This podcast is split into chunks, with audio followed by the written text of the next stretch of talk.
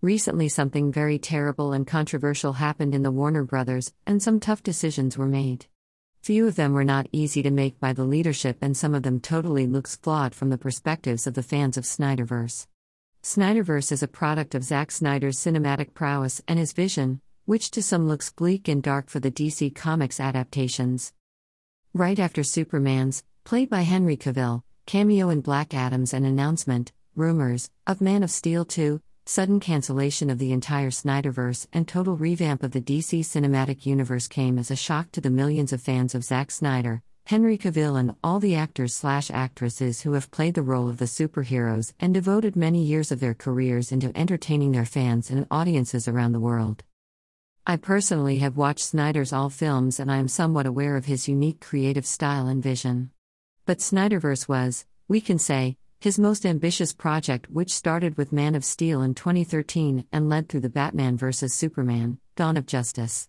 Justice League, which was, released in 2017, met with the overall poor critical rating from the critics and fans and was not very successful at the box office, too.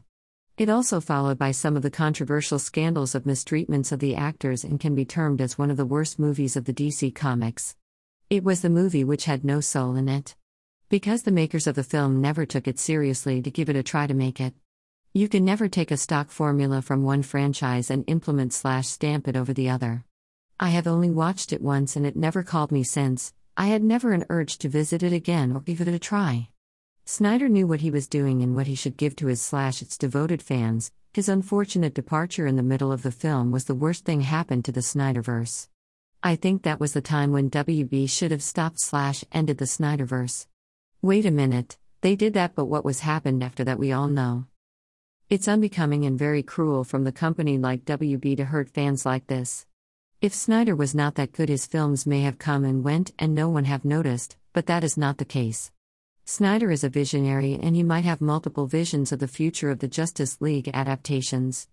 I might be wrong, but it may happen that the dark epilogue which made WB worried might be the happening of the Snyder multiverse. No one can deny that Zack Snyder's Justice League is an epic move, in length, expression, and presentation. When I first watched it, I enjoyed it thoroughly, although it's four hours long, it never felt tiring. Since its arrival, I have watched it more than three times and can still feel the freshness of it. The first 10 minutes, just the presentation, without any dialogue, was so immersive that you never feel that it's running for 10 minutes or so. The following sequences, all epic in scale, are made with love, Zack Snyder's Justice League does not present superheroes as gods or superhumans only. This film focused more on the human part of the superhumans, Batman's constant anxiety over upcoming and unpredictable future, Aquaman's troubled relationship with his family and inheritance, Flash's insecurity and zeal of proving something to his dad.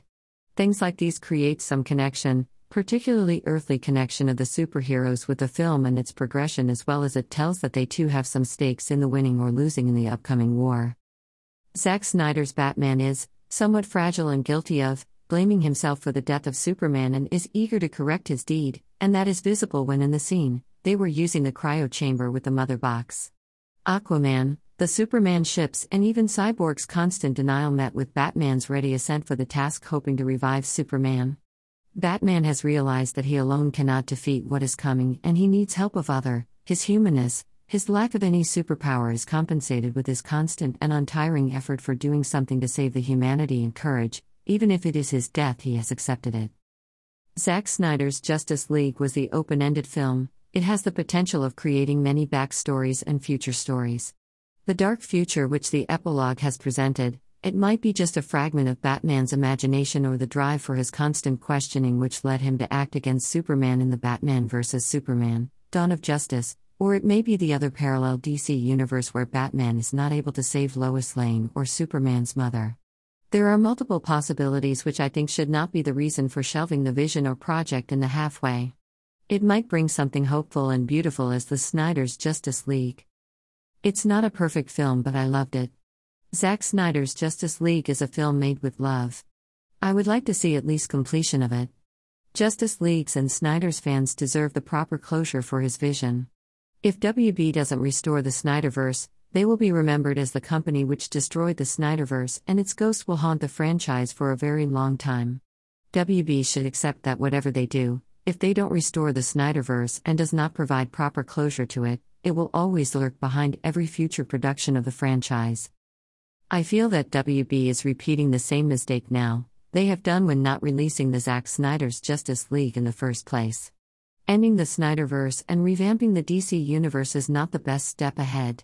They could always create multiverses, keeping aside Snyderverse and leaving it to be for the good of the fans and DC/WB itself, or at least provide completion or closure.